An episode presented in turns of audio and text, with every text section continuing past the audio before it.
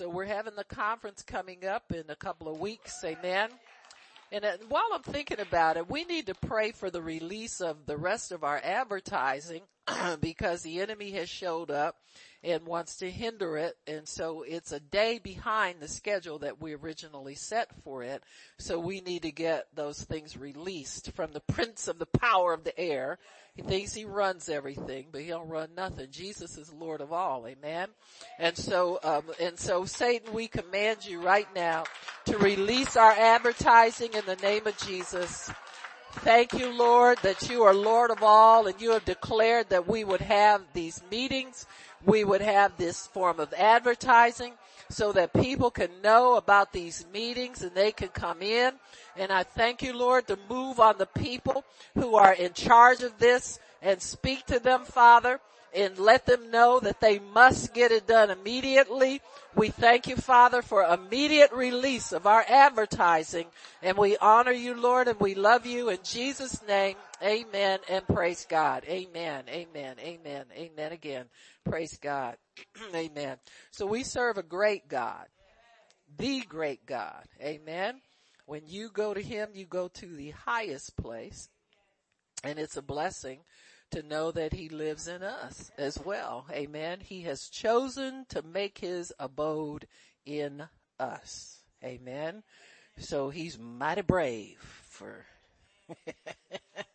for some of us. Amen.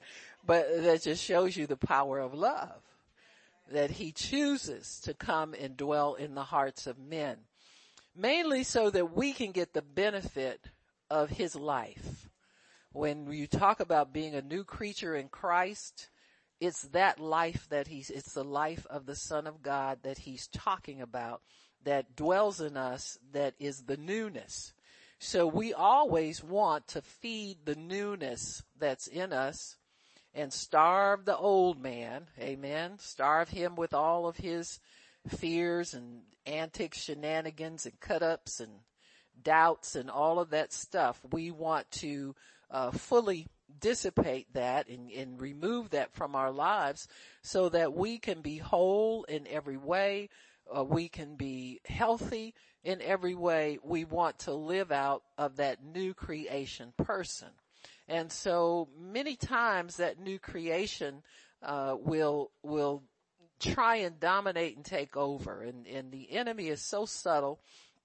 He's very tricky. Many times the new man emerges and the atmosphere doesn't like what he says or doesn't like what he's doing and doesn't like the new thing that God has you doing. And so the flesh will take over, get intimidated, get uh, afraid and get, oh, well, what'll happen if I, if I pray for this person right here? What'll happen? And I'm thankful that God has given us boldness as well as his leading and a confidence to step out in him and, and just obey him.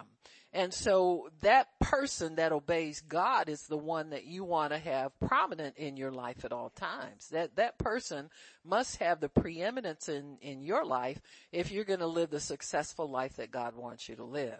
And so we're going to talk some about, uh, you know, the fact that God wants to have that person dominate our lives and he, but also God has to call time on the amount of time that we spend uh, being fearful and being, uh, um, uh, you know, disobedient really to the leading of God and, and shrinking back, I would say, from allowing that new creation person to emerge, um, emerge fully the way God wants that person to. All of the promises of God are made to your new creation person their flesh and blood will not inherit the kingdom. Flesh and blood cannot um, uh, pick up on the things of God. They they are uh, confusing to the old man. That and in so like you'll get to know uh, understand this as you begin to examine how you respond to certain things. Uh, I remember years ago uh, God would tell me, he said, I want you to start declaring miracles in the meetings. And so when, when I would say that and I would get like this hush response, I could tell that it was the atmosphere, but also the ears of the hearers that were not, not receiving it. And so when I would talk to God about it, he said, well, that's why I want you to declare it. He said, it'll never happen if it's not declared. And so I had to get over my fear of, if I say this and it doesn't happen, then what? You understand what I'm saying? And so there's fear on all of us that fights the supernatural of God and, and wants to remain in unbelief and wants to remain comfortable with the way it is now. You know, don't rock my boat. You know, cause I don't know how I got in this boat, but it's pretty comfortable right now and I don't want nobody stepping on the edge or pushing me over and I'm scared I'm gonna fall out so don't rock my boat. What does rocking your boat mean? Coming in and telling you, for instance, that he wants you to move or he wants you to move to another job or he wants you to leave certain people alone or he wants you to adjust relationship you have with people he's put into your life and make it more holy. You understand what I'm saying? All of these things come to rock our little, I get everything in, wait a minute. Don't step on that edge of the boat cause this will shake and that's where I keep my special stuff. You know, it's, he'll come in there and step right on the edge and flip you and the boat over. He doesn't want to do it that way, but sometimes that's the only way he can get divine order into our lives. But God begins to speak to us the things that he's getting ready to do in our lives so that we can have a better grasp of Thank you, Jesus. Thank you, Lord. Poppy, come up here. Bring your little woman here with you too. Little woman you're married to. Praise God. Thank you, Lord. Kurandaria Shia Handaya Sikiri Andaya Sikiri Andaya. Kurandaria Shia Handaya Sikiri Andaya. Thank you, Jesus. Praise God. Well, this is a nice little perplexing thing. Where your boy Tone? Where you Why don't you pull two chairs up and I'll just have you sit in front of chairs. Thank you, Jesus. Thank you, Lord. Thank you, Jesus. Praise God. Praise God. Thank you, Lord. Praise God. Thank you, Lord. Yeah, you good. You can sit down too. Praise God. Thank you, Jesus. Well, the, the Lord is telling me to tell you, he says, um, he said, you're a little perplexed. I don't want you to be. He said, don't be perplexed at what I put into your life recently as far as your jobs are concerned, says the Spirit of God. The Lord is saying that I have, I ordered you to rest. And the Lord's saying this is going back a while. He says, I ordered you a rest because I've ordained rest for the both of you. Rest from the busyness of your lives that have been a pattern for many, many years now. And the Lord is saying, I am moving rest into your life and moving stress and busyness out of your life, says the Lord. Understand that this is a mandate from heaven, that this is not an option for you, uh, says the Lord. He says, and I want you to let go of relax all of the busy things that you think life is about and just settle into the rest that I'm ordaining for you now, says the Lord, because I must have a people uh, at rest so that I can increase and I can multiply. The Lord's saying multiplication and increase are difficult when you're moving when you're busy, when your mind is scattered, when you're uh, making plans, even when you're you're working through good plans and you're waiting on the next one, says the Lord.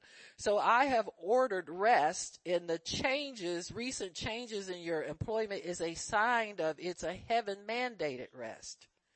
Uh, before the Lord says, I, I commanded you to rest, that was voluntary. He said, now it's being mandated from heaven. He says, then I'm doing it this way for my purpose and my reason because there are things I want to move into your life now in the way of increase. And they, those instructions have to be followed explicitly in order for it to come to pass the way I want it to, says the Lord. He says, I've heard every prayer you prayed. I know everything you desire for yourself personally. He said, but I want this for me. And we'll both be satisfied. So do this thing and rest in this and I will show you further instructions as I see fit to show them to you.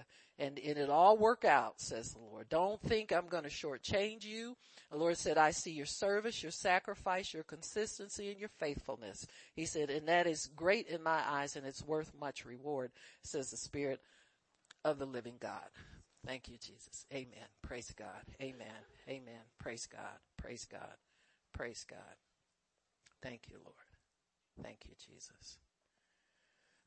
Thank you, Lord. Thank you, Lord. Thank you, Jesus. Thank you, Lord. Praise God. Thank you, Lord. Thank you, Jesus. Thank you, Lord. Thank you, Lord. Thank you, Lord. Thank you, Jesus. Praise God. Praise God. Praise God. Thank you, Jesus. Thank you, Lord. Now, the Lord is, is telling me to tell you, um, He wants rest in your life. Period. And the reason he wants rest is because there's a, an assignment that was made against your life. And the Lord is saying that there's residual pressure from the enemy to carry it out still. The Lord says the blood has canceled it. And it's over, says the Lord. But he says there is a remnant where the enemy wants you to stay on the run from him so he can't catch you. And the Lord is saying, I just want you to stop and tell him, stop it and I'm at rest. You got me? Make him quit chasing you around.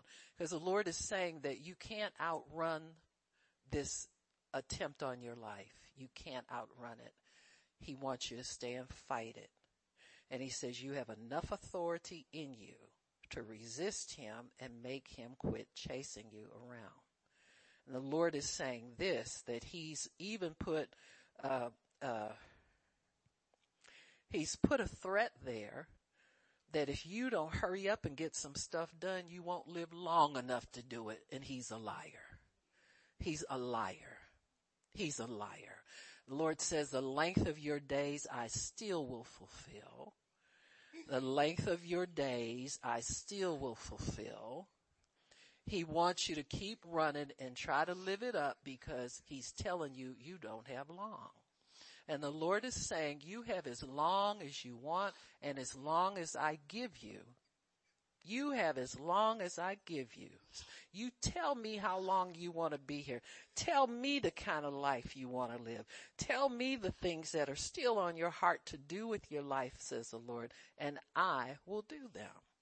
said, but you tell that devil when he tries to get you in a hurry for things, He said, no devil, you stop it. I am at rest. I have more than 120 years. I'll be here to see you slapped into the, the utter darkness. Amen. And the Lord is saying you fight him with my word like you've always done. You've always done it.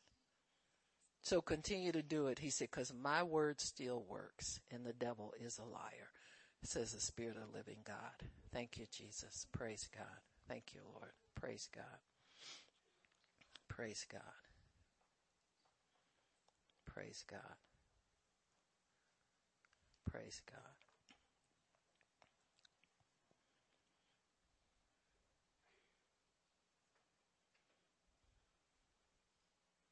See, all these assignments are canceled. You know, I mean, uh, what we need to do is, is determine to live the new creation life. See, the new creation life has the same power that raised Jesus from the dead. You got power to raise the dead. You know, when you got that kind of power, you don't run from the devil. You don't let him intimidate you. Amen. So we take authority over the spirit of trauma on her soul and on her mind and on her brain in the name of Jesus. Trauma, you loose her, you let her go. We thank you, Lord, that words that were spoken of her in surgery are canceled in the name of Jesus. Words that feed that are canceled in Jesus' name. Thank you, Lord, for peace and rest in her soul, peace and rest in her mind, peace and rest in every part of her being, Lord. I thank you for that. Thank you, Lord. Thank you, Jesus. Thank you, Lord. Thank you, Lord. Praise God. Praise God. Praise God. Praise God. Thank you, Lord. Praise God. Praise God.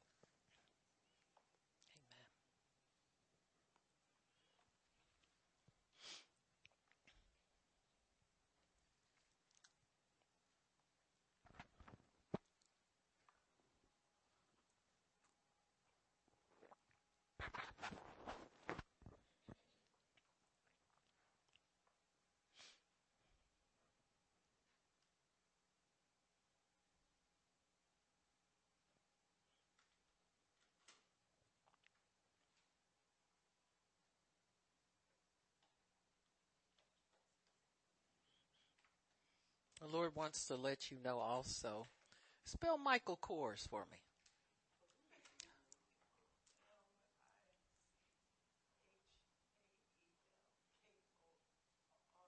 Well, your memory's excellent. See, your memory is excellent. when you can't spell Michael Kors, then you got problems. Amen. As long as you, see, praise God. So nothing wrong with you, Jeray. Okay, don't let the devil take that from you. All right, okie doke. All right, you're free to go. Oh, you're welcome, honey. No problem. Amen. Love you too.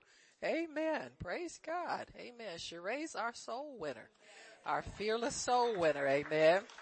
You can't let the devil steal her. Amen. He wouldn't know where to take you anyway if he did steal. Praise God. Amen. Praise God. Amen. So, so God is wanting us to live the new creation life. We are new creatures in Christ. Old things have passed away. That means they've died. That word pass, that phrase pass away means that they're dead. The old nature is dead with all of its weaknesses and all of its problems and troubles. That's why we can claim health and healing because we live out new creation man. So when you meditate on the word and you begin to speak the word over your situation, you're really building up the strength of the new creation man. Don't ever doubt that because what the enemy wants to make us think is that our meditating is in vain, our worship is in vain, our speaking is in vain, and everything's to no avail. But as long as your body hears you say the word, your body is getting stronger. Amen. So just have faith in the fact, and I think we'd be more consistent in our confession and consistent in our prayers and so forth if we understood that, that you, you have that same spirit in you that raised Christ Jesus from the dead. It's all powerful and it works on faith in the word of God. See, that, that word, the word of God is what we live out of. Amen. We live out of the confidence that we have in God's word. God's word is not weak where sickness can go and uh, come and overtake you and the word won't work on that sickness. Amen. We have to believe 100% that that word is all powerful. It don't matter whose mouth it comes out of. And it doesn't matter if it don't come out of your mouth. There have been people healed that couldn't speak through hearing the word. Faith comes by hearing and hearing by the word of God. Amen.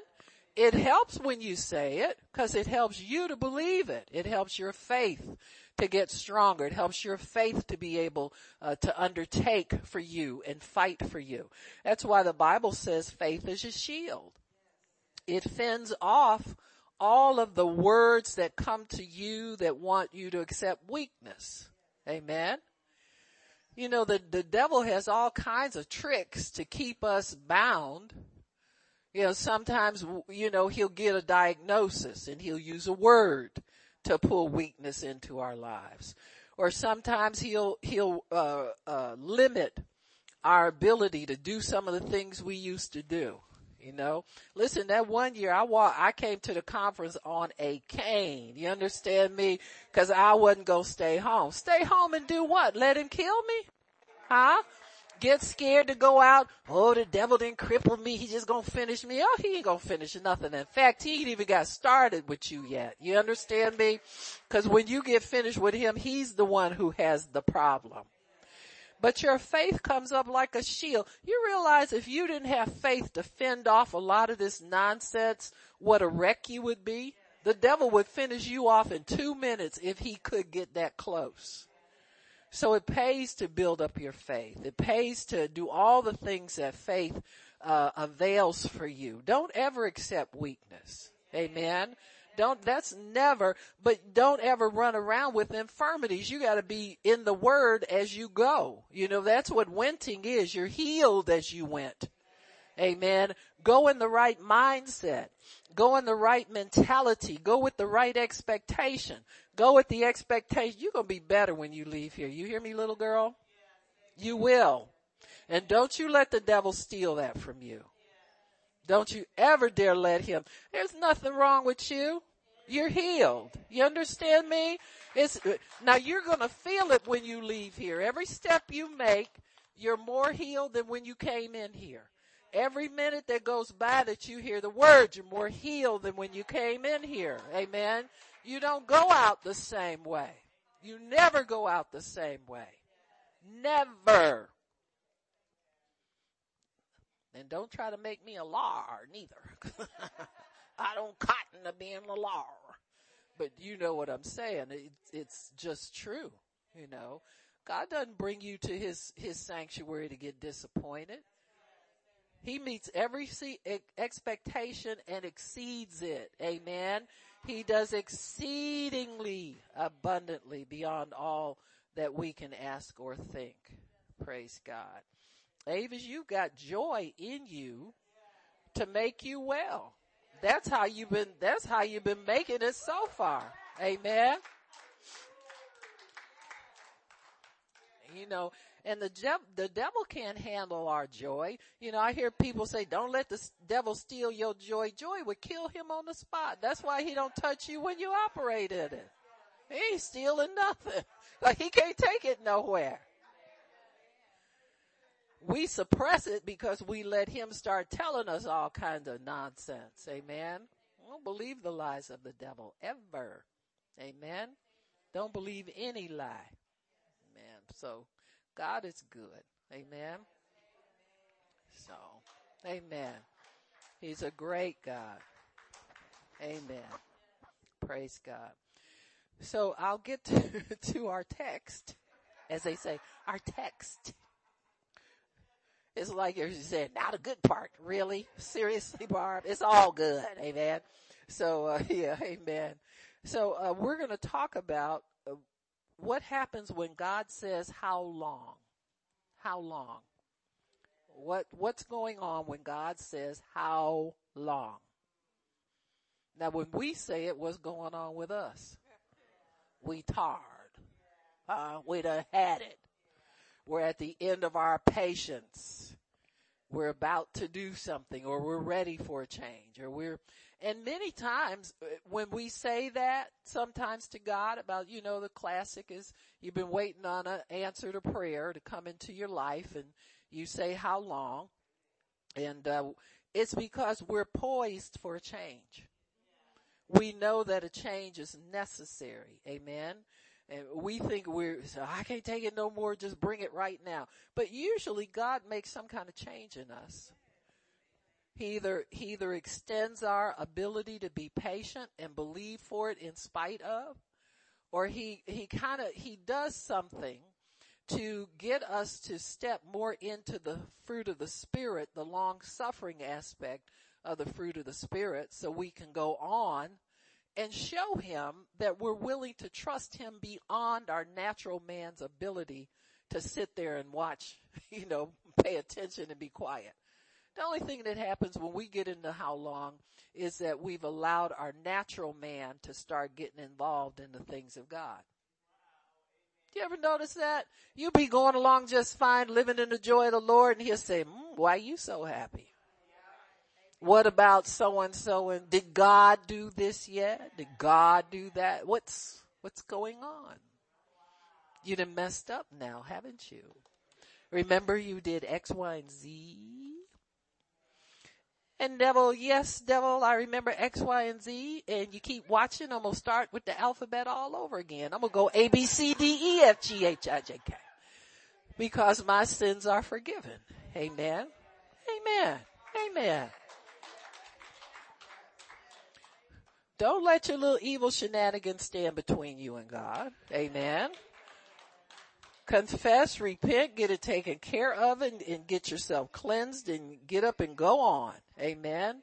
And say, God, okay, I'm cleansed. What's next? I'm ready to work for you again. Amen. Amen. The Bible says though a man fall, he's not utterly cast down. God's not done with you forever.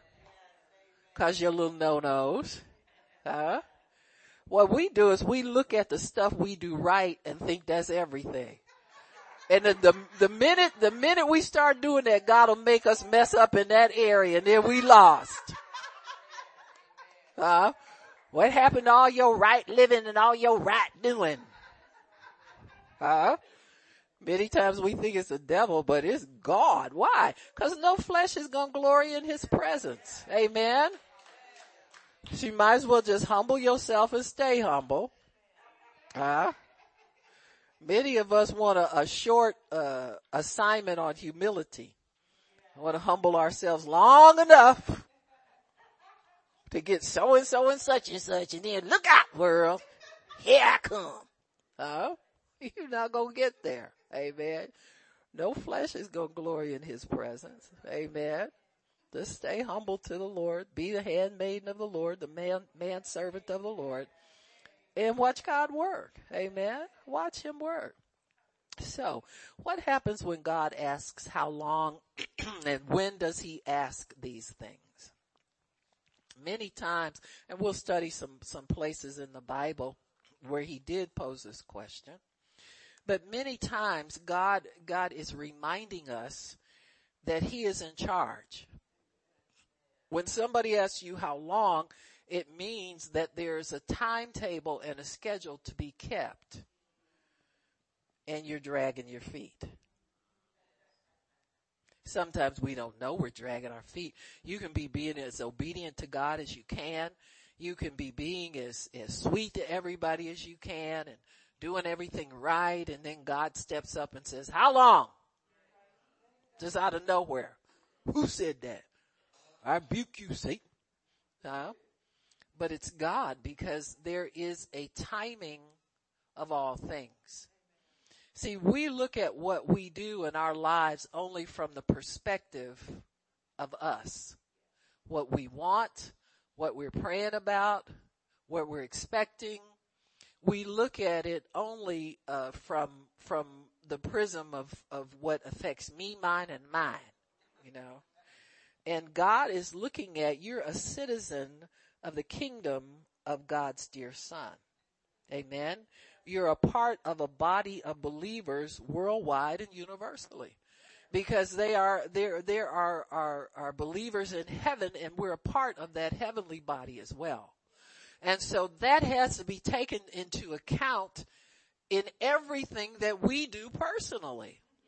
So if we get caught up in some cute little things we're doing down here on earth and we get so caught up, we get, get a little slow in expecting what God has got going, he'll call and come and call time on us. I say, now how long are you gonna,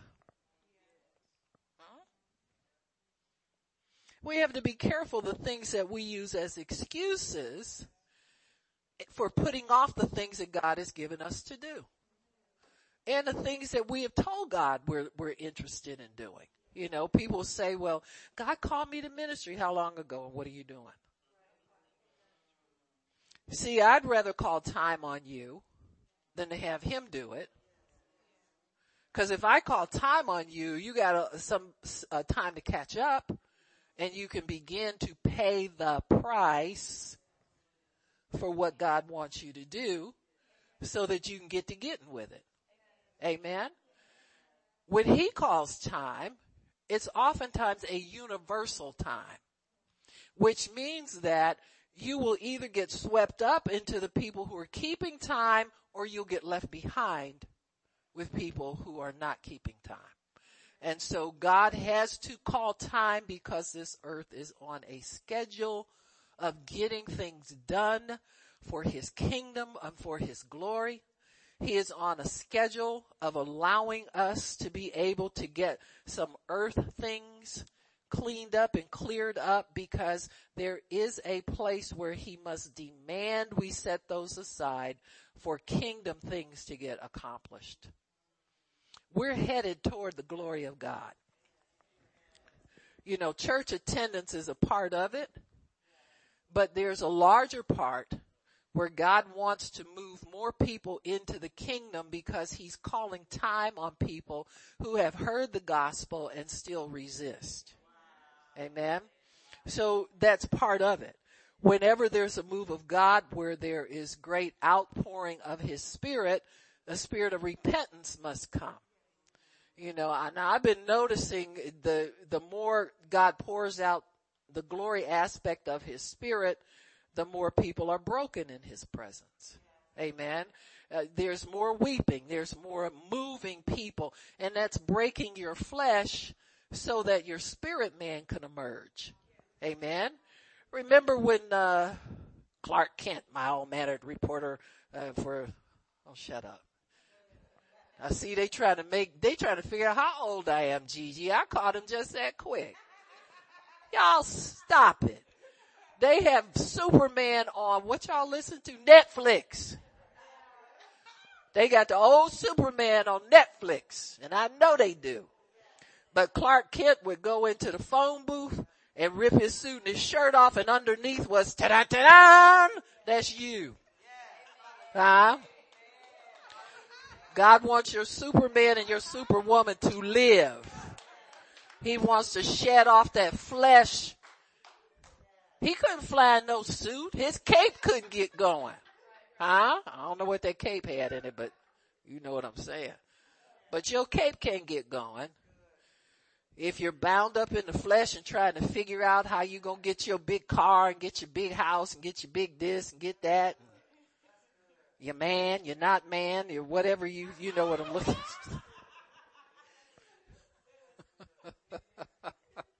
I don't know what young people are looking for nowadays. You know what I'm saying? Whatever it is, if it's caught up and entangled in your flesh, he's got to help get that liberated out of the fleshly aspect of your life. He's got to get it free so that he can bring the right things into your life that are going to complement the spiritual life that he's planned for you that most of it you haven't walked in yet. So you wouldn't know if something is right or wrong for you anyway because you have no clue how that spiritual life is going to be li- lived out, what's going to be parts of it, who's going to fit in, who's not going to fit in. And so we're going to have to divorce ourselves from a lot of stuff that we've been clinging to. You got me? Yesterday we talked about, what did I say yesterday was the type. Yeah, who's on the Lord's side? And the people, the high, the priests, the Levites that, that stepped over the line had to go out and kill their family members. Because they were, they were leading them into sin. Huh? So whoever's not willing to crucify something, cut something off, separate from something, give it over to God, who was that fell down? oh, the door, the door closed. no. oh Lord, oh please, oh please, oh please, oh please, oh please. Oh, you can't do that no more. They no more oh pleasing. Cause he's put up with that out of you long enough. Aren't you ready to move on to something? Aren't you ready? Aren't you hungry for more to see God do more? You know, the easiest thing to do with, with people you love is ask God to change them. Ask God to put them in a, a good place. Ask God to save them, to heal them, whatever. And tr- quit trying to cling to a dead relationship. He makes all things new. Even your relationships have to be new. Amen. Sometimes we'll have to see ourselves in relationships in ways that we never even thought God would do that with us. You understand what I'm saying? And it's gotta be okay because you know it's God. And so God is wanting to, to talk to us and ask us, aren't you sick of being at the same level you've been? Uh, aren't you tired of the same arguments with the same crazy family members, with the same nonsense? And aren't you tired of all that? But you know, to be honest with you, most people aren't. Because if you embrace it, you must think it's okay. So God is coming to show us that, mm, you know, that might have been alright a little while back. It's like, you know, if you get married and you got men's phone numbers in your phone. Now don't think your husband don't want them out.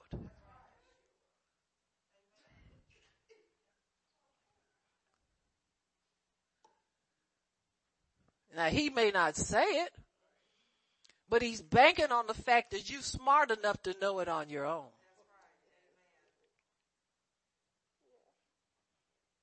Why is it so quiet in here?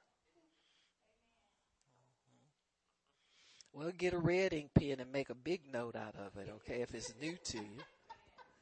Them brothers got ways of finding out. But see, you want to do the, you want to do the voluntary removal before you have the forced.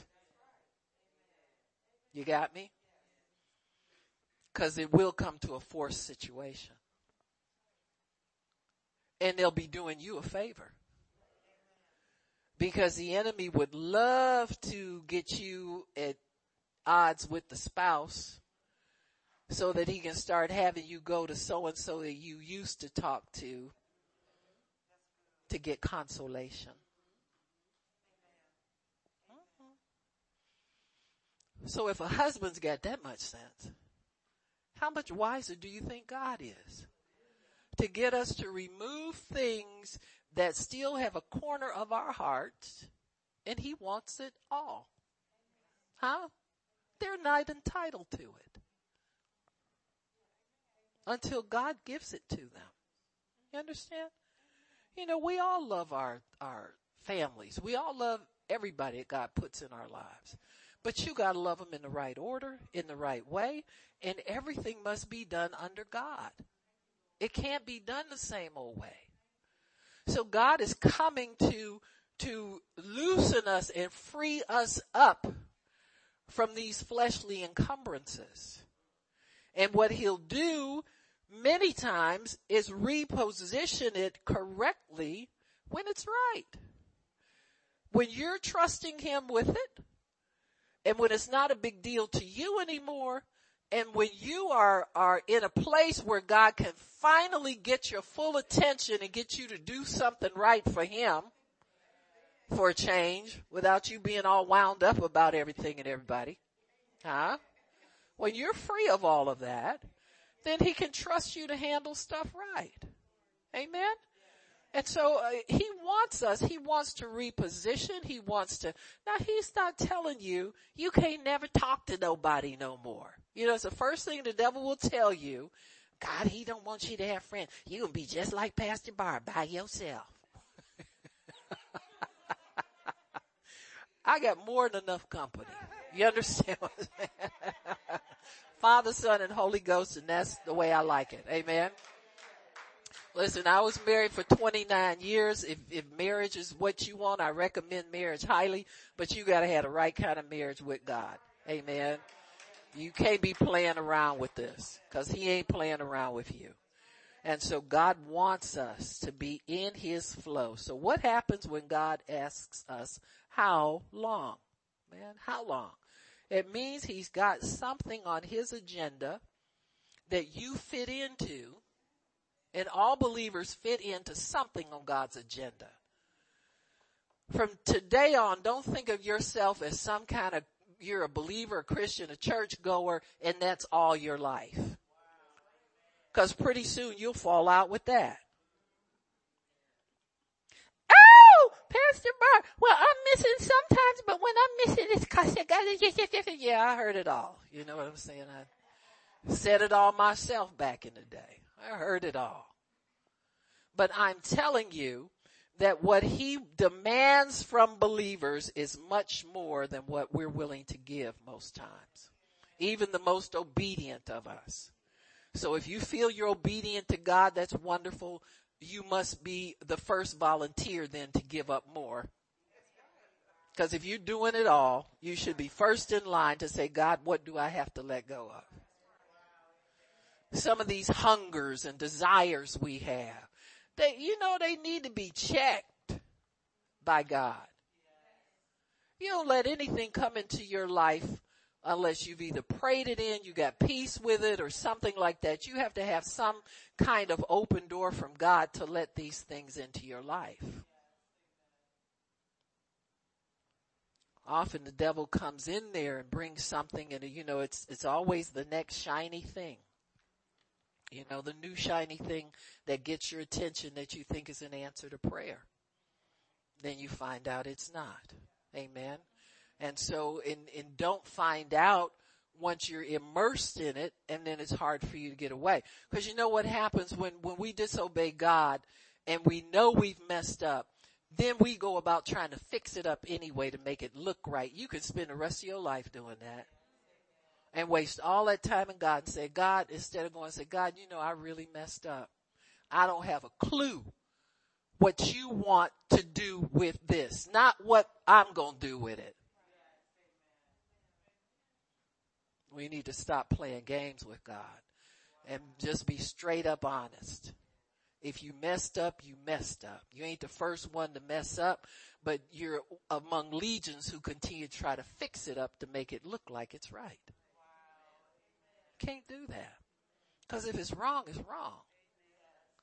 If it's a square peg and you're trying to fit it in the wrong hole, in a round hole, it's not gonna fit. God can't even make that fit. You understand what I'm saying? And so we have to understand that God has a place for us in His kingdom. He wants us to assume that. And if we have issues, then we have to be honest before God about our sin, our deception, our misgivings, our mistakes, whatever it is. You gotta go to God in honesty and say, God, I don't know how I messed this up, but this is messed up. Now what do you want to do with it? Amen. And if God gives you a role in it and God gives you a place in it he can instruct you and fix it, but the best thing to do is let it go and leave it with him and forget about it. As the mafia says, forget about it. Huh? Cause you can't fix it any, anyway. See, our pride and our shame about things always want us to try to fix up our lives ourselves and then go to God and say, look at, look at me. Look at what I did. It's fixed now. I fixed it. And all you've done is messed it up more.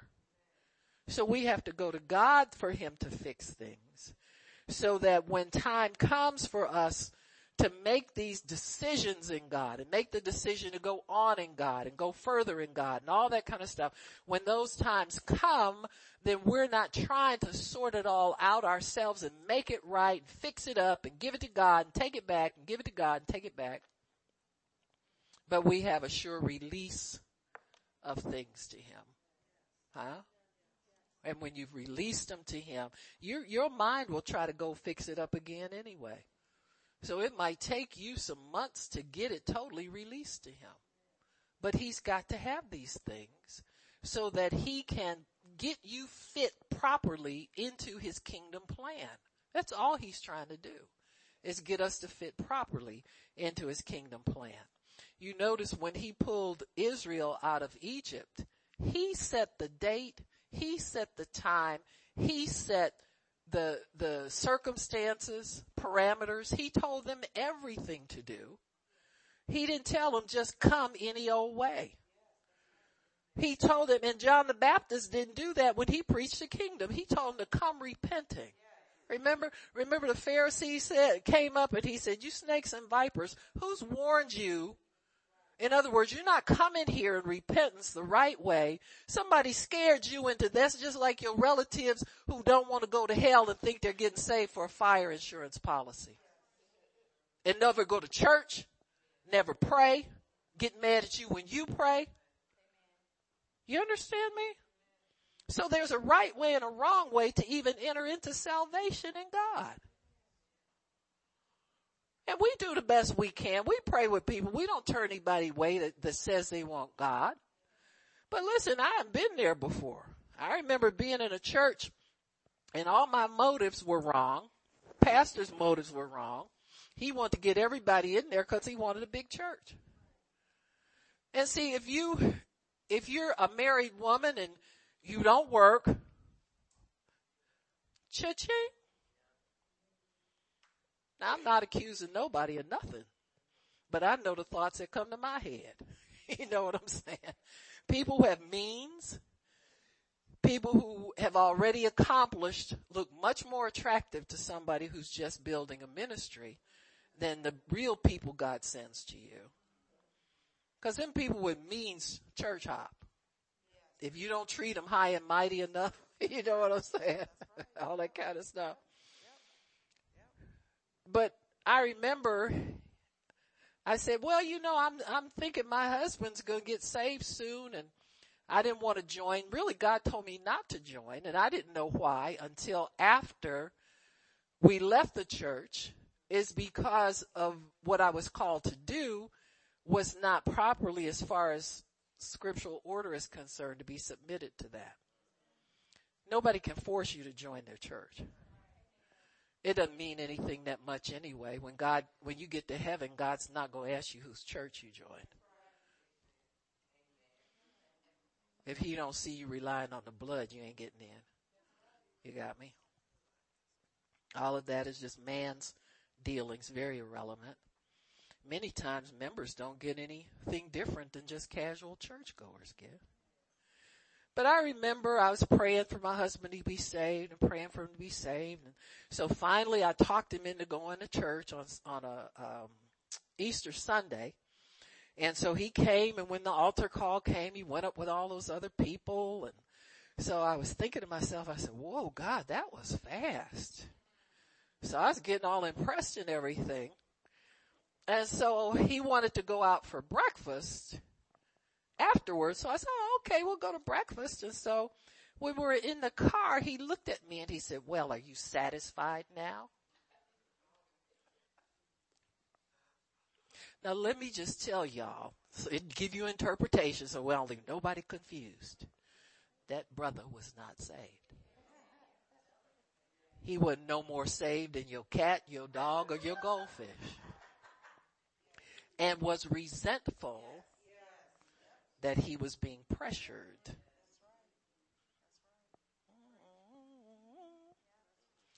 And I got nervous. I said, God, he don't look as nice as me. He don't act like a saved. Newly saved people at least have some joy about it. You know, I mean, you get your peace in the kingdom. You, you start eating the fruit of the kingdom immediately when you're saved. You know, I mean, it's available to you. And so I got nervous and we went to breakfast. And so I said, well, Lord, I said, I don't know what to say to him. And I said, well, I'm sorry you didn't have a good time at church. And he was yanking the ketchup off the off the thing and trying to get the ketchup top off and shaking it up. And he shook it up and ketchup flew everywhere and landed all over him. The Lord said, he's covered in my blood anyway.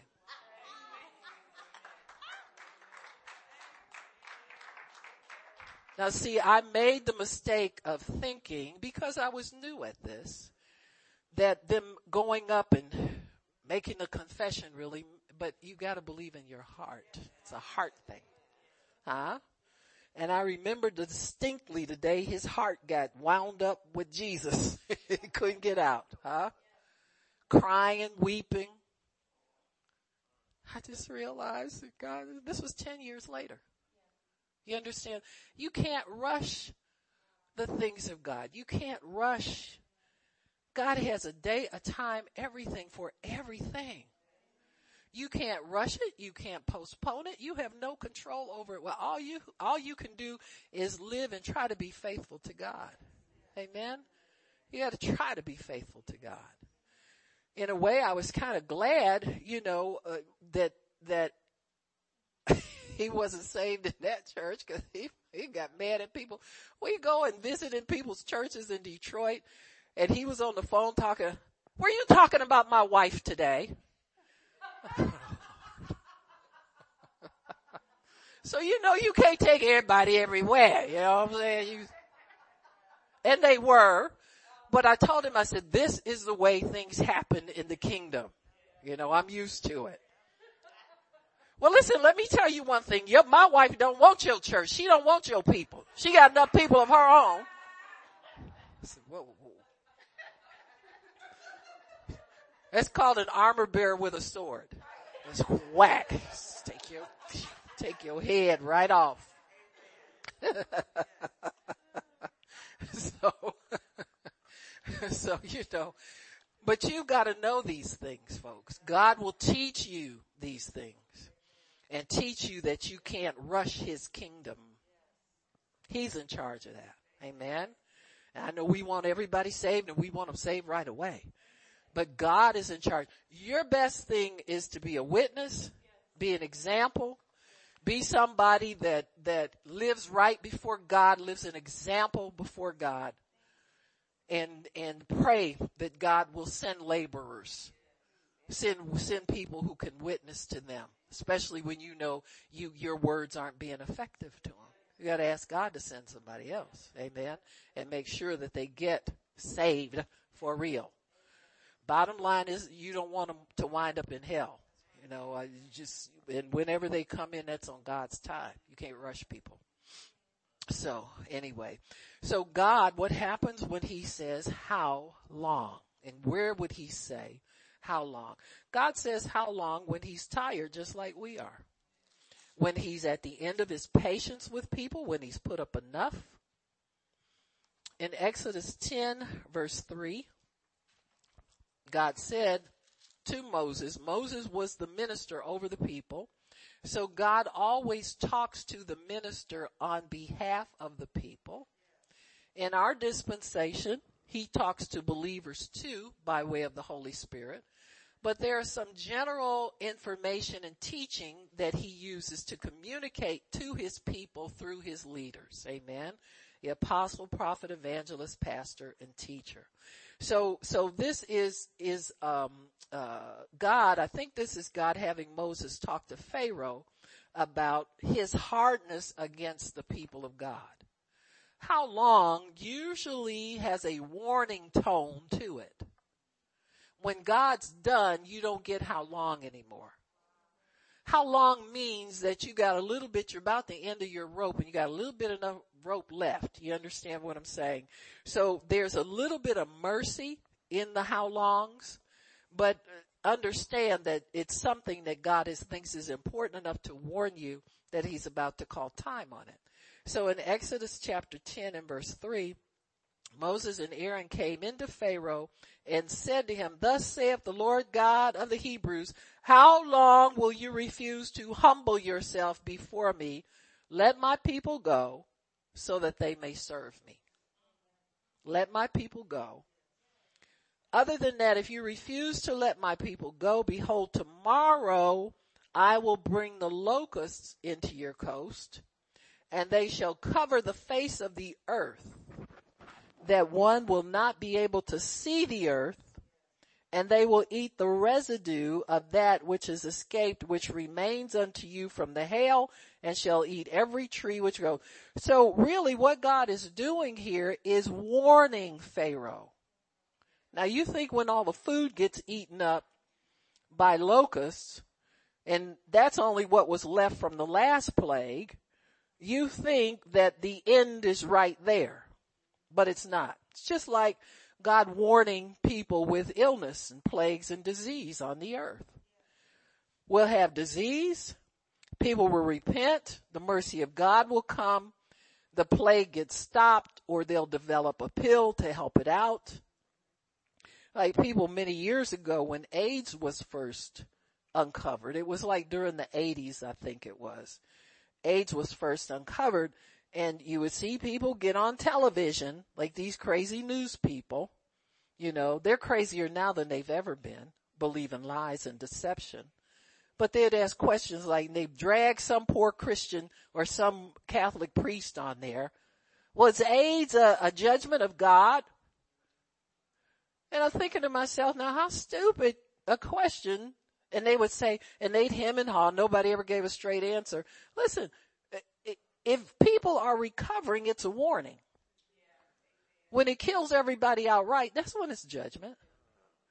So what AIDS is a warning that says repent and get out of homosexual sin and cut it out because I ain't playing with y'all. And the next time I show up, it will take you out of here.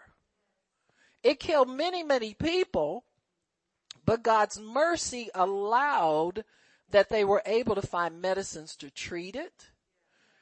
Many of the people that claimed they were sympathetic were saying they were doing it because there were some innocent children affected. Yet they promote abortion. Most of those drugs went to people with, with full blown AIDS. You understand what I'm saying? But that's God's business. Many of their lives were spared and hopefully to bring them to repentance. But many times God cannot really find a preacher who will preach repentance to these people. We want to coddle them, condescend, change the laws in the church, start ordaining them. So he's going to have to raise up faithful people with the gospel message so that these people can hear and be saved. God don't want to take them to hell. But if they continue to be hardened like this Pharaoh was, they will eventually meet a final judgment.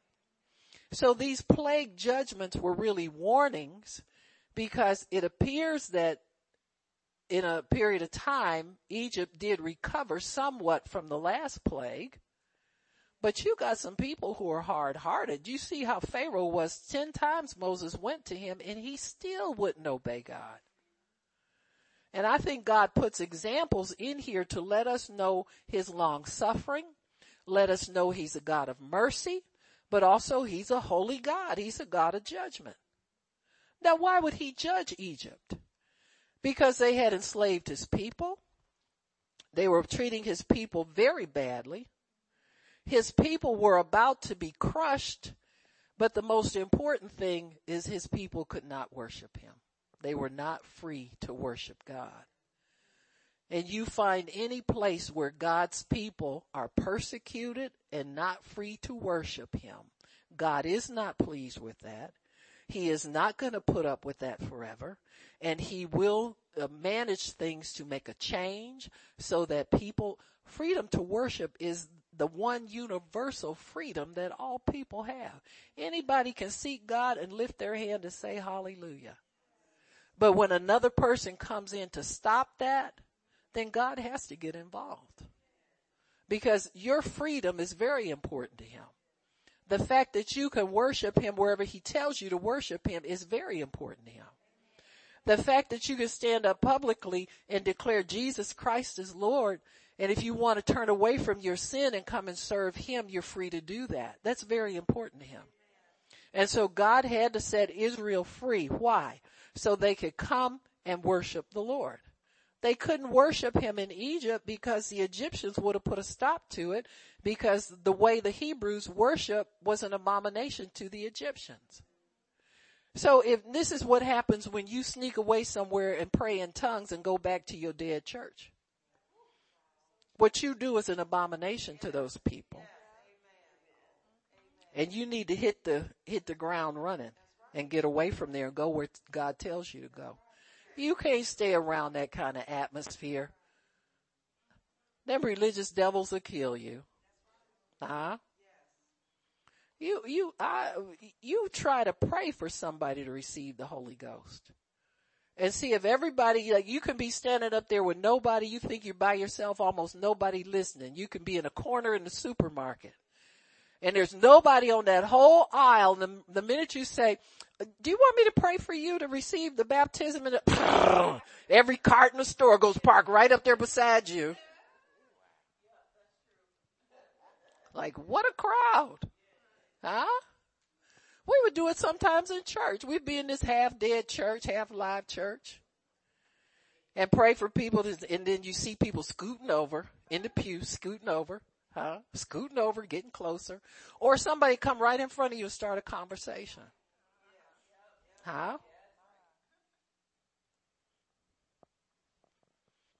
The devil hates the power of God. And we look at tongues as once you start praying in tongues, you quit after like a week. You used to be real diligent about it. Now that's something you hardly even do in your own personal time anymore. Huh? It's true.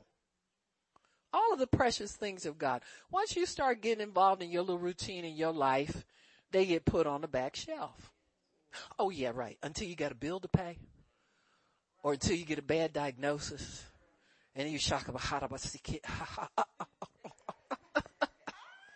You can't stop then. Coming to church praying in tongues. Go out in the bathroom praying in tongues. Woo! Ha!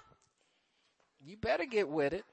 Uh, I mean, no harm, no foul. God forgive you. You know, hey, we all been there. Thought we was all cool and everything. Or you'll be in a supermarket and God wants to, to help you to pray for a person better and you know you should pray in tongues. Is the coast clear? Huh? Get all paranoid and stuff. It's true. God will cover you to do his will, but he needs people who will do his will regardless. So what God is asking Pharaoh, how long are you going to disobey me and refuse to humble yourself before me?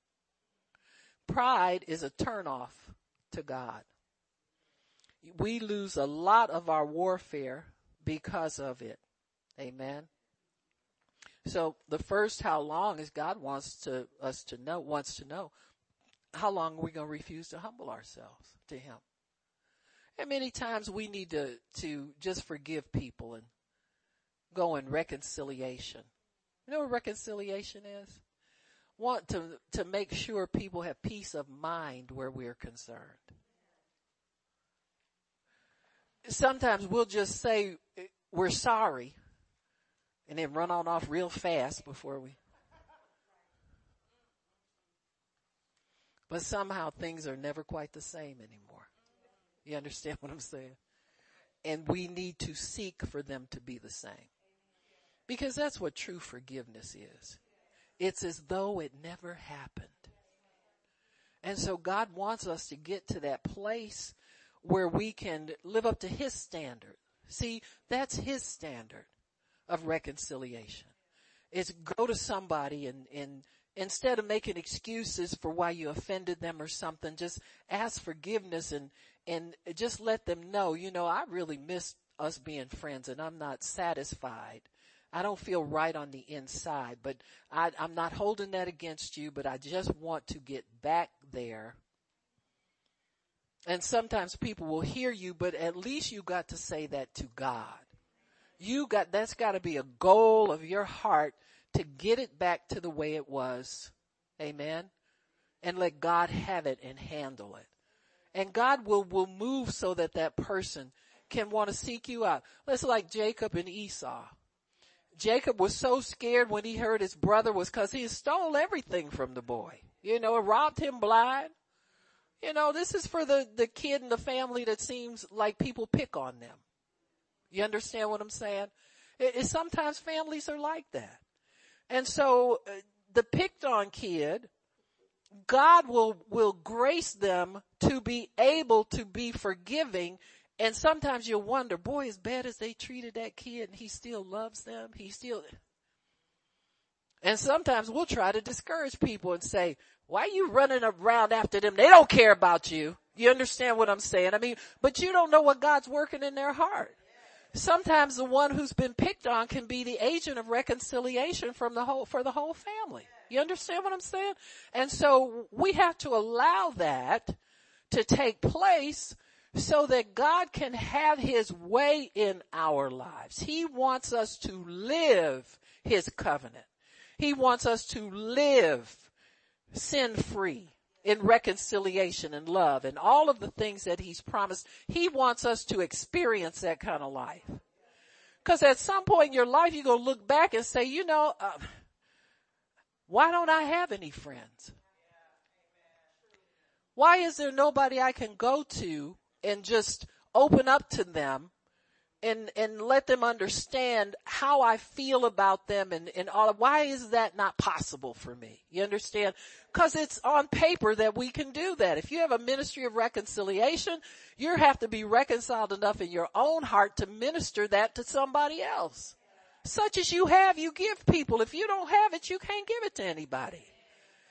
And so God wants us to understand that His goal is to get us to live peaceably especially among the household of faith. We come first with one another. Amen. He wants us to have peace with one another and then as much as possible with people on the outside. And so God is, has a plan and a, a, a goal for us as a family of God of how to live together. If you don't make it right with nobody, make it right with the people that God has put in your life. Amen. I mean, make sure that you, you take that into account as something important to be able to, to, and humble yourself. Be a humble relationship person. Amen. Learn how to, how to, uh, have different facets of your character exposed to people. You know what I'm saying? Everybody got a church face. Oh, y'all know what I mean. Cut it out. But sometimes you need to take the church face on and learn, you know what I'm saying? Look how strutting in there.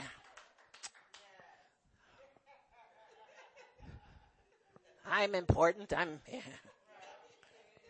you know, like the, the Pharisees.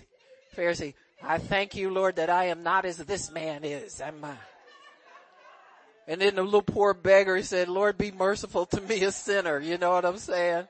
There's a big gap between them two faces. But the one has a religious church face, superior, all that kind of, the other one has a very humble church face. At least he knows God's around. I mean, if you humble, you humble yourself because you know God is around. And you respect God. You're not trying to, to be less than anybody. You know, the devil will tell you all kind of lies about church people. You know, I've walked in a meeting sometime and been the only dark face there. And you know, if the devil mess with your head, he'll tell you all kind of, they don't like you. And then you'll be on guard instead of going in there to make friends, you go in there to find out.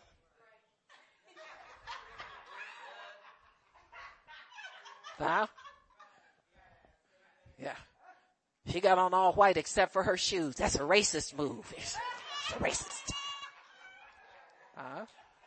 She just don't have no fashion sense. If she got black shoes on or what white clothes, I mean, even I know better than that, you know. But you understand what I'm saying. You got the wrong feelers out on people. God never leads you anywhere to be an outcast, abused, thought less of. You need to clean your mind out. Huh? the Lord will show you many times. He said, I'm just answering your prayer. He said, but I'm answered it my way. Amen. It's true. So God was done with Pharaoh. He gave him a few more chances. Amen. There were a few more plagues that came. He kept his word as far as the locusts were concerned. But eventually God had to kill all the firstborn of Pharaoh's household and all the firstborn of Egypt and spare his people spare his. And he's like, God says, look, I got a covenant with you. I don't have a covenant with them people. And I put you in their midst as an example what their life could be like if they would enter into a covenant with me. He never limited his covenant to the Hebrews. It was always open to the Egyptians. And a lot of them took him up on it. Did you see the mixed multitude that mixed means it wasn't just all Hebrews in that crowd. Now listen, if you'd have been told by these people, it's like kind of like, you know, there's something different about these people. I just happen to notice that every time they say something is going to happen, then God says something, it happens. See, God sent the plagues to get the attention, not just of the Hebrews, because they didn't know too much what was going on either, but he was, he was getting, giving, getting the attention of the Egyptians as well. See, God's no respecter person. He said, whoever wants to come, come on in. Don't ever think the Jew had an edge on anybody. He just was the keeper of the law. God had a covenant with Abraham, their father, and to keep it throughout all the generations. So that boxed them into protecting the law and living out the law before the people. And they failed miserably at it. You saw that when Mo- Moses went up to get the Ten Commandments. Before he can get back down to the bottom of the, the mountain, they was partying up and took all that gold jewelry that God gave them from Egypt, melted it down, made a calf, and started worshiping the calf. They went out of Egypt 40 days before they was cutting up again. That's for all people who are newly saved that think you ain't gonna never have no problems no more. 40 days and you'll get the impulse to cut up again. Hey? That's why, that's why when you're a new believer, you come to church ever more diligently. Just be glad. I made it in again. Say, Amen. Because you need it. You need to stay close to God. And let that be a lifestyle. Don't ever get so cool. Don't ever limit what God's going to do in your life so much that you get satisfied with just what he's brought you so far. You ain't seen nothing yet. Huh? You ain't seen nothing yet. Because God wants to take us farther. He wants to take us into greater, greater trusting Him, less effort, great reward. That's all over the Bible. Amen. Jesus said, my yoke is easy and my burden is light. When God put the curse on Adam and Eve, he said thorns and thistles this, this, uh, ground would bring, but then he said, I'm gonna bring you into a land that flows with milk and honey. What does flow mean? I don't see no labor involved in flow. You understand what I'm saying? I see no sweat involved in flow. Well, some of y'all enjoy working hard, I guess. I don't know, but me myself, I want to flow. I've always liked flowing. Huh? I want hot and cold running everything. And a butler to bring it if I can. Amen. Oh, it's all clean. Now don't go there. It's holy butler, a priest, a priest. You got me? Whatever. Lighten up. But I come from a long line of people that sweated for, for years on slave. Did, did you know our history? Okay, I won't bore you, but, uh, my people been trying to get out of hard work for a long time. and I'm the recipient of that prayer. You understand what I'm saying? So, I'll take easy anytime I can. Huh? You know, it, even when God gives you challenges, He's right there with you to do the heavy lifting. He doesn't expect you to put your shoulder to the wheel. The only thing you put it to the wheel to is listening to Him, being obedient to Him. And your end is always the light load. Amen. Your end is always you know, uh, what does it cost you to listen to the word to build your faith? Huh? You go to the doctor with some ailment, they put you on vitamins, exercise, eight bottles of water. You don't have no soft drinks involved in there. I'm thinking, where do you think I live? Huh? To me, that's work. It's so much easier to hear the word of God. To sit back in your easy chair, put you some this on, some that on, plug in. Read yourself some word to yourself. God, I'm to do this. Huh? This is what I'm to do for you, Jesus. I did, I still do that. I've done that for years. Jesus, I'm going to get your glory in so that people will be instantly healed. Cripples will be get up out of wheelchairs. Uh, this is what I'm going to do for you, Jesus. Huh? Then you immediately get scared and wonder, did I say that? How am I going to do it? You understand? Well, that's his problem to prepare me for it. That ain't my problem. What I need to do is develop my faith for it to happen. And it's coming, folks. It's on its way. It's more anointed in our meetings than it's ever been. So God's faithful. Amen. We've spent 25 years scaring witches and warlocks out of the meeting. So we ought to be able to have a decent meeting now.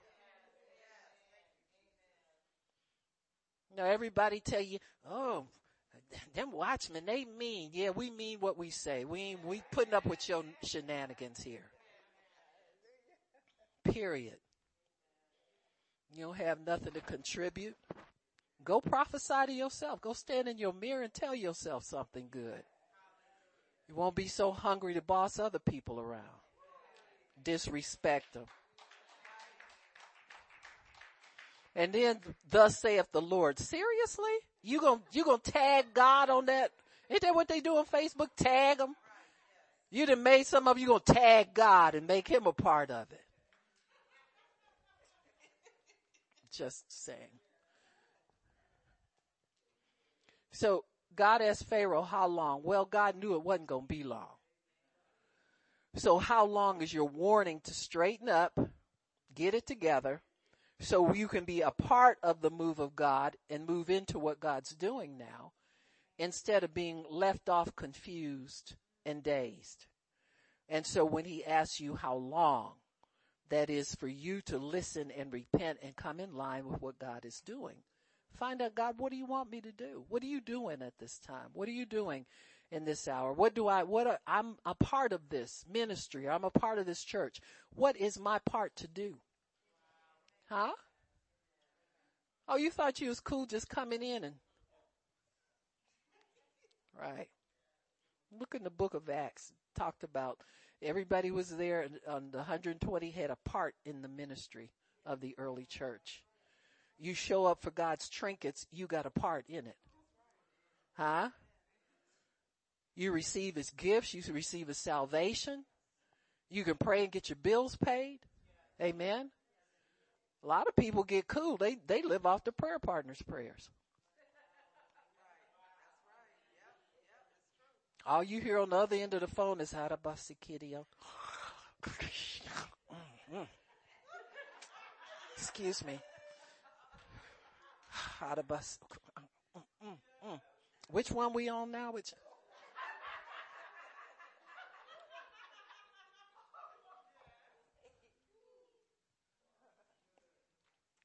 Exodus 16, 28. We'll do, why don't we know? Go to 1 Samuel 16, cause this thing applies to a lot of people. I'm gonna do this as quickly, expediently as I can. 1 Samuel 16 verse 1.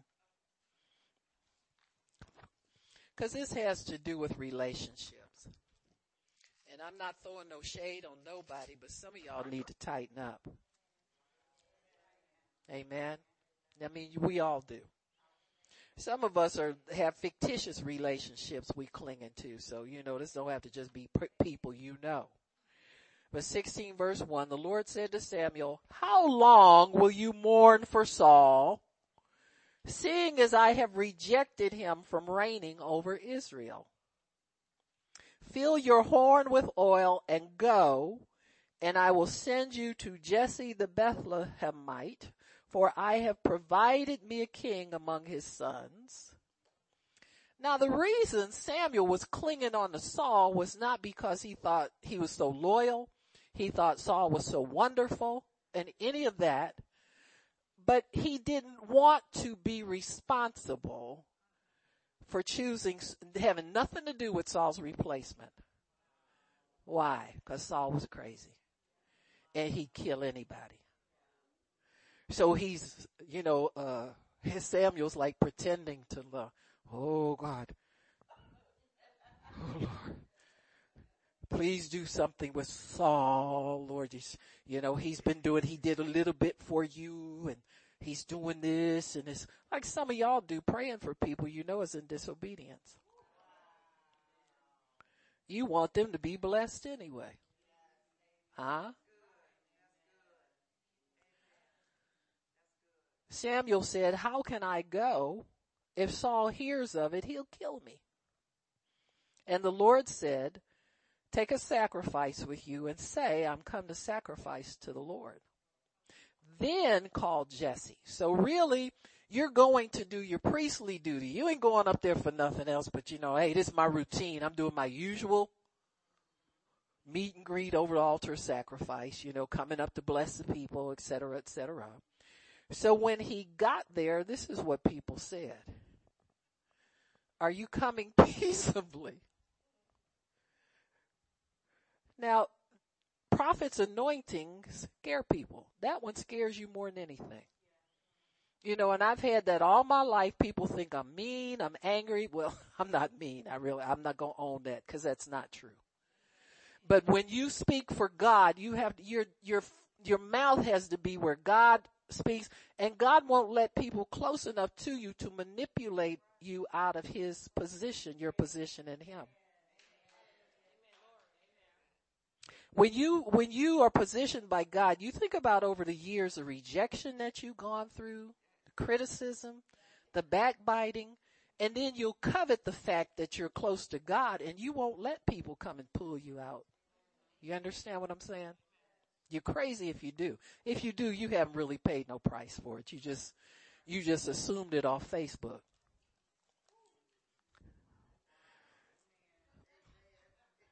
But so God says, go up there. He said, call Jesse to the sacrifice. I'll show you what I'll do and you will anoint him who I will name to you. And Samuel did what he said. And so when he got there, the people trembled and said, are you coming peaceably? Cause why? Cause they knew they were in sin. See, when you done wrong, that's when you're nervous at that anointing. You understand what I'm saying? It's just true. And so they, they want to say, let me go hide. what you here for? You here to expose my sin? No, I'm not. I'm just making a sacrifice, just doing my routine. Yada, yada, yada, yada. We'll have to go another one. Okay. I want to finish this. And so he says, uh, uh, you know, I'm, I'm just want to, just want to come. I'm coming peaceably. I'm not here to bust nobody. Cause they did. They come and warn people in 30 days, you better straighten up or God's going to come through and kill everybody. You understand what I'm saying? So when it was bad news, it was extremely bad news. And he says, I've come to sacrifice to the Lord. He said, set yourselves apart to be a part of it. Now to sanctify yourselves. Put away your sin and you can come and, and, and join in as a part of sacrifice. And he began to call Jesse and the rest of the, his sons to the sacrifice. Now this is the reason, this is what, this is what, um, Samuel had to be taught in this. Now he's been a priest since he was a little boy. His mother brought him there. Hannah's mother brought him there to be trained as a priest. He's been in church all his life. But people who've been in church all their life still gotta learn. They don't know everything. Samuel is learning how to discern and how to trust God in his decision making. What do you mean? He didn't know that? Not like he's gonna know it.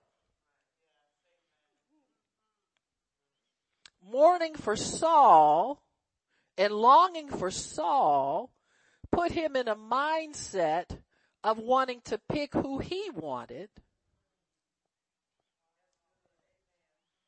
And see, God's not going to let anybody take that place from him. So when, when God tells him, how long are you going to mourn? That, that pinpointed Saul's problem his weakness. And you see later Saul raised up a bunch of boys that the people of Israel didn't even trust them. They said, oh, Saul's son's a priest. Don't take your sacrifice up there. Don't give it to him.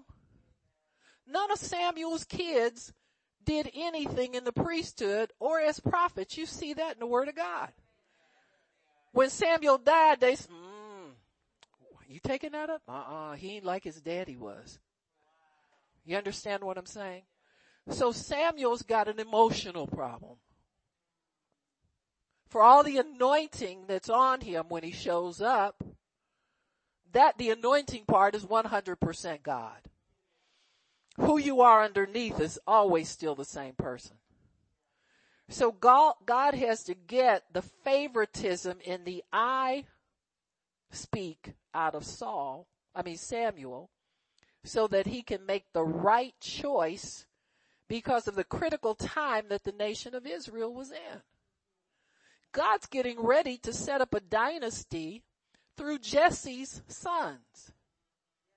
And if he were depending on Samuel to make the choice, the first one would have been the right one. Just like it was when he chose Saul.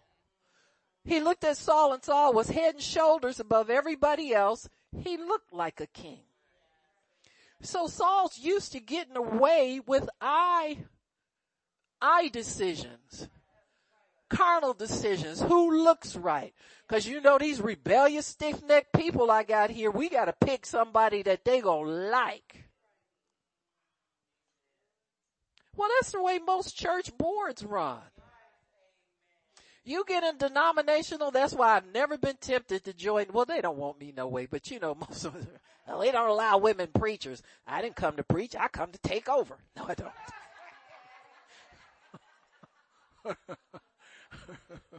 Y'all wouldn't allow me anyway. God wouldn't let you allow me. If I'm in here, I'm in here the boss. but you know, that, that, that's what they do. They start out, they get your, your packet has your photograph in there. And if you look fine as wine in the summertime, and don't let no tall man, huh? These Baptist sisters be there, they say, you seen the new pastor? Remember how Jerry got saved? She, her friend, our mutual friend Jerry, who's going to be with the Lord now, she got invited to church because they had a guest pastor there and the girls was talking about how nice looking he was.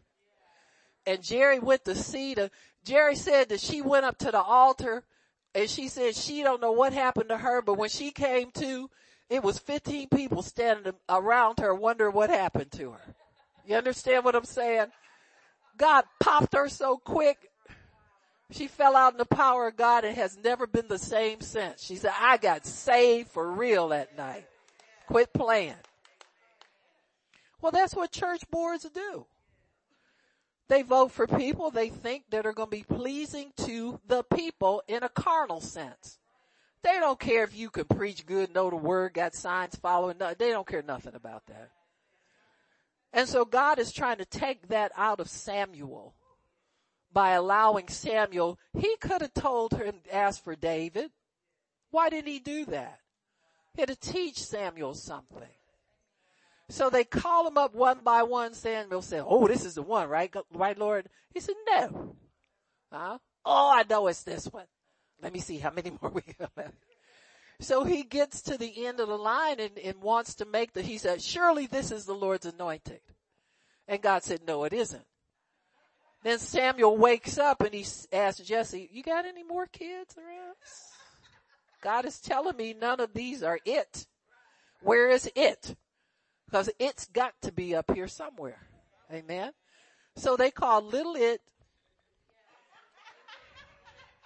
smelling like sheep with poop on his sandals. And Samuel goes, this is it. And God says, this is it. Amen. God says, I'm doing a new thing and this is it. Amen. I'm bringing somebody who I can train that's going to be faithful to me, that's going to have my heart. He says, I don't look at the outer appearance, I look at the heart and I found me somebody. And that's what you want God to say about you. I've looked at this one's heart and I have found the one that my heart longs for. Amen.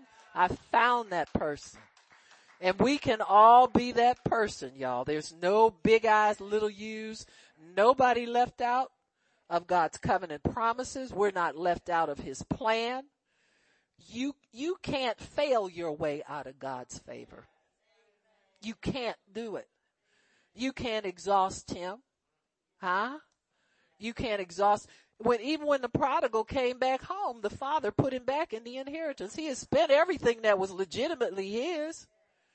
And the father said, uh, okay, when he put the ring back on his finger, that means he had money coming. Huh?